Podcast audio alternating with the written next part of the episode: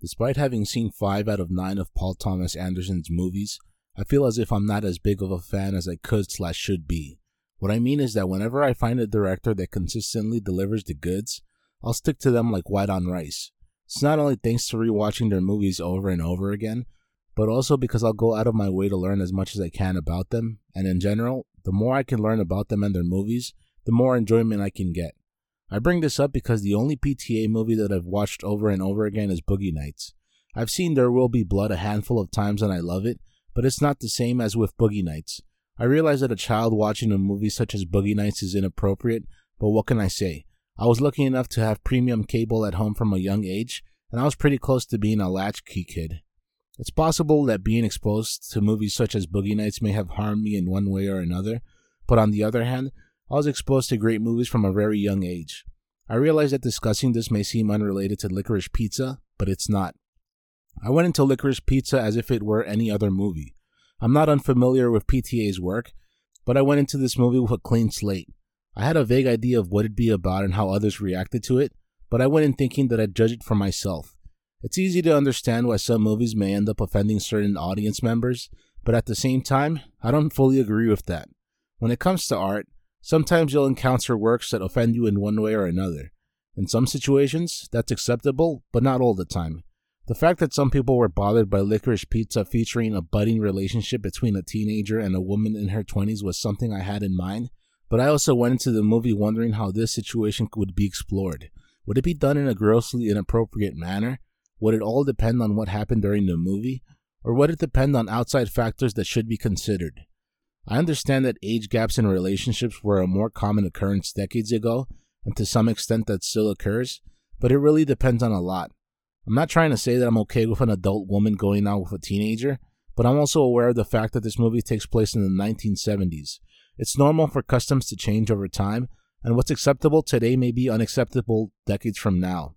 If anything, I'd say that the problem with being offended over the age gap between Gary and Alana has more to do with some people viewing this movie with a 2022 mindset rather than for what it is a movie that takes place in the 1970s with then societal norms in mind.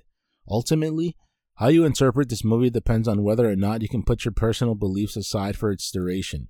What's important to note is that there's a difference between acknowledging societal norms of a long distant period of time versus possibly crossing the line. Whether or not a line is or isn't crossed in a movie depends on you and your beliefs, but with how Licorice Pizza turned out, I'd say that PTA managed to bring up a touchy subject without crossing the line. There were some situations in which the line may have been crossed, but once again, that depends on you and your beliefs.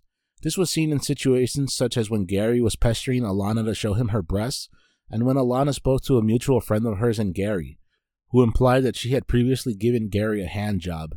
Simply bringing this up is enough to offend some viewers, but I feel that it would have been worse had either of these sins been shown in an explicit manner. I realize that dedicating a great deal of time to this may seem counterproductive, but it's because Licorice Pizza does a lot with this.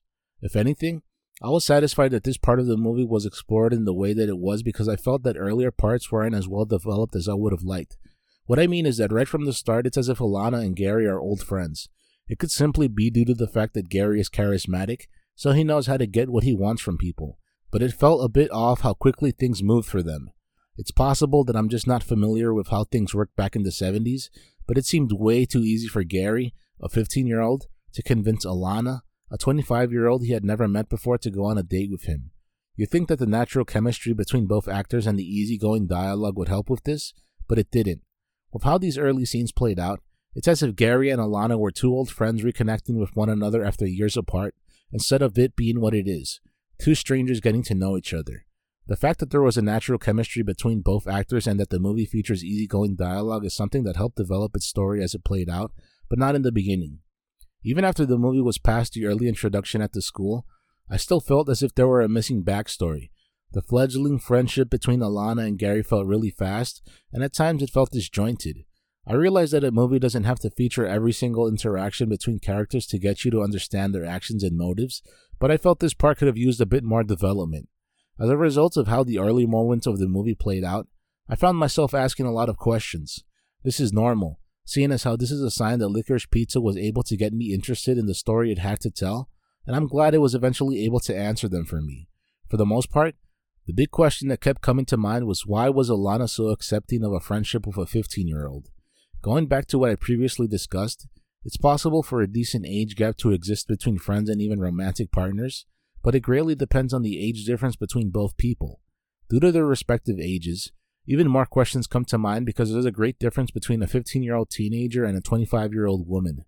The way licorice pizza plays out, it's clear that there really isn't that big of a difference between them, at least personality wise, so I'd say that's why the movie turns out as interesting as it does. It's normal for conflicts to arise in just about any kind of relationship, but what I liked was how the frequent issues that pop up between Gary and Alana made it clear that something was developing between the two of them. From an outsider's perspective, I'd say that it was more due to Alana questioning what was between her and Gary, but also feeling insecure with her place in life, which is seen later on in the movie. Even if something was constantly happening in Licorice Pizza, especially since Gary's a schemer, towards the middle of the movie I wanted more to happen. I liked how the movie was able to turn around as a result of including real world events. What was great about that was being able to see how these real world events were affecting the story and the friendship between Gary and Alana. It was clear that the conversation about the oil embargo was done as a sort of test to see the difference between Gary and Alana. Gary really didn't care about what was happening, but Alana knew what kind of effects the oil embargo would have on their waterbed business. This interaction came off as a worry-wart wife nagging her more carefree husband, but it's clear that Alana had a point. From this point on, Licorice Pizza picked up the pace and I liked that. If anything, I'd say that the overall intensity of the movie picked up, and that was largely thanks to Bradley Cooper. There were tense situations before the situation started to play out, but Bradley Cooper took this to the next level. It's not only because Bradley Cooper towered over Gary and his friends, but also because he played an unhinged character that felt comfortable threatening to beat up a teenager.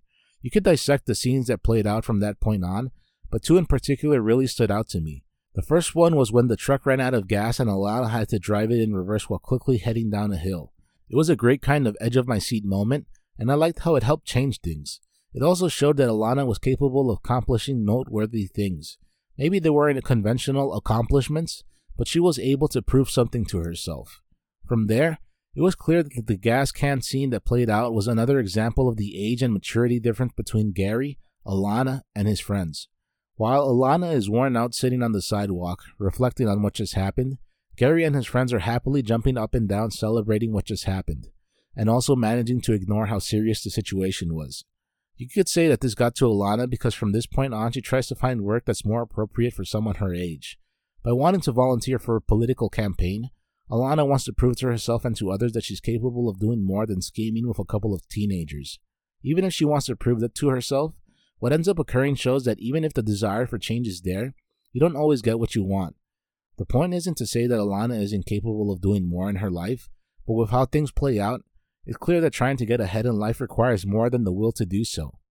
Even before Alana was starting to volunteer for the political campaign, it was clear that she was in over her head when she was out with Sean Penn's character. Rather than being on equal footing with his character and his director friend, it came off as if she were just a plaything to them that could be easily discarded at the drop of a hat. That's the difference between how Sean Penn's character acts after Alana falls during the motorcycle stunt and how Gary acts.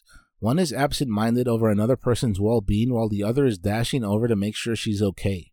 It's during moments such as that one that it's clear that even if there's an age gap between Gary and Alana, the feelings between them are genuine.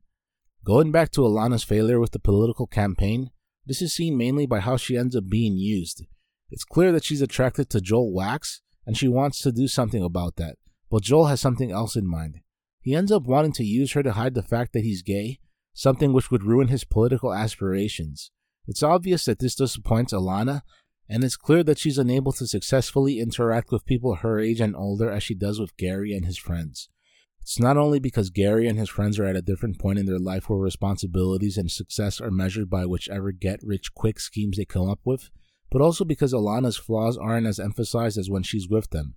When she's with Gary and his friends, it's as if the only thing that matters is the present. They don't worry about what's to come in the future, as seen by Gary's thoughts towards the oil embargo, and the same mentality spills over into their thoughts of Alana as a person. They don't care that she's a 25 year old hanging out with a bunch of teenagers. What matters to them is that they're able to get along with her, and that's what's important to them. While that's true, there's a point where Gary wants to start up a pinball business. Gary starting up another get rich quick scheme isn't anything new, but what's interesting is how the movie shows us Gary's reality by what it decides to focus on. Early on in the movie, Gary was auditioning for a clothing commercial. He had the lines and the authenticity down, but when it came to pulling off the clothes he was advertising, he struggled by awkwardly fumbling to put them on and off. This stood out to me because a three piece suit is usually something that's worn by an adult for business purposes. Anyone can wear a three piece suit, but you don't really tend to see teenagers wearing them, even if for the purpose of a commercial. What's great is how Licorice Pizza goes back to this moment later on in the movie. When Gary's trying to set up his pinball business, he's trying on a flashy white suit that looks more appropriate on a used car salesman than on someone wanting to be taken seriously for their business acumen. What I liked was how this scene made an emphasis on the shoes Gary was wearing while trying on this suit, a dirty pair of Converse. There was a strong contrast between the suit and the shoes, and I took that to mean that you can't escape from your reality, no matter how hard you try. In that moment, Gary came off like a kid awkwardly putting on his dad's tie and blazer in an attempt to look grown up. The desire to appear as more than what he is was there, but he still couldn't completely undo his teenage image. What's great about this is that while there are some benefits to appearing to be something that you're not, happiness comes from embracing what you are and not what others would have you be. Licorice Pizza makes it clear what it thinks about Gary and Alana's age gap. The fact that they end up together and are able to face the true nature of their feelings for each other says more than enough to clarify things. I'm sure that still leaves some uncomfortable, but I think the movie did a good job exploring the theme it wanted to explore and telling the story it wanted to tell. Do I think this is a classic that I'll be rewatching on a regular basis? No. What I do think is that this was a good movie that left me entertained. Seeing as how I can't say the same for every movie that I watch, Licorice Pizza managed to work in more ways than one. If you enjoyed this content, please feel free to like, comment, subscribe, and share.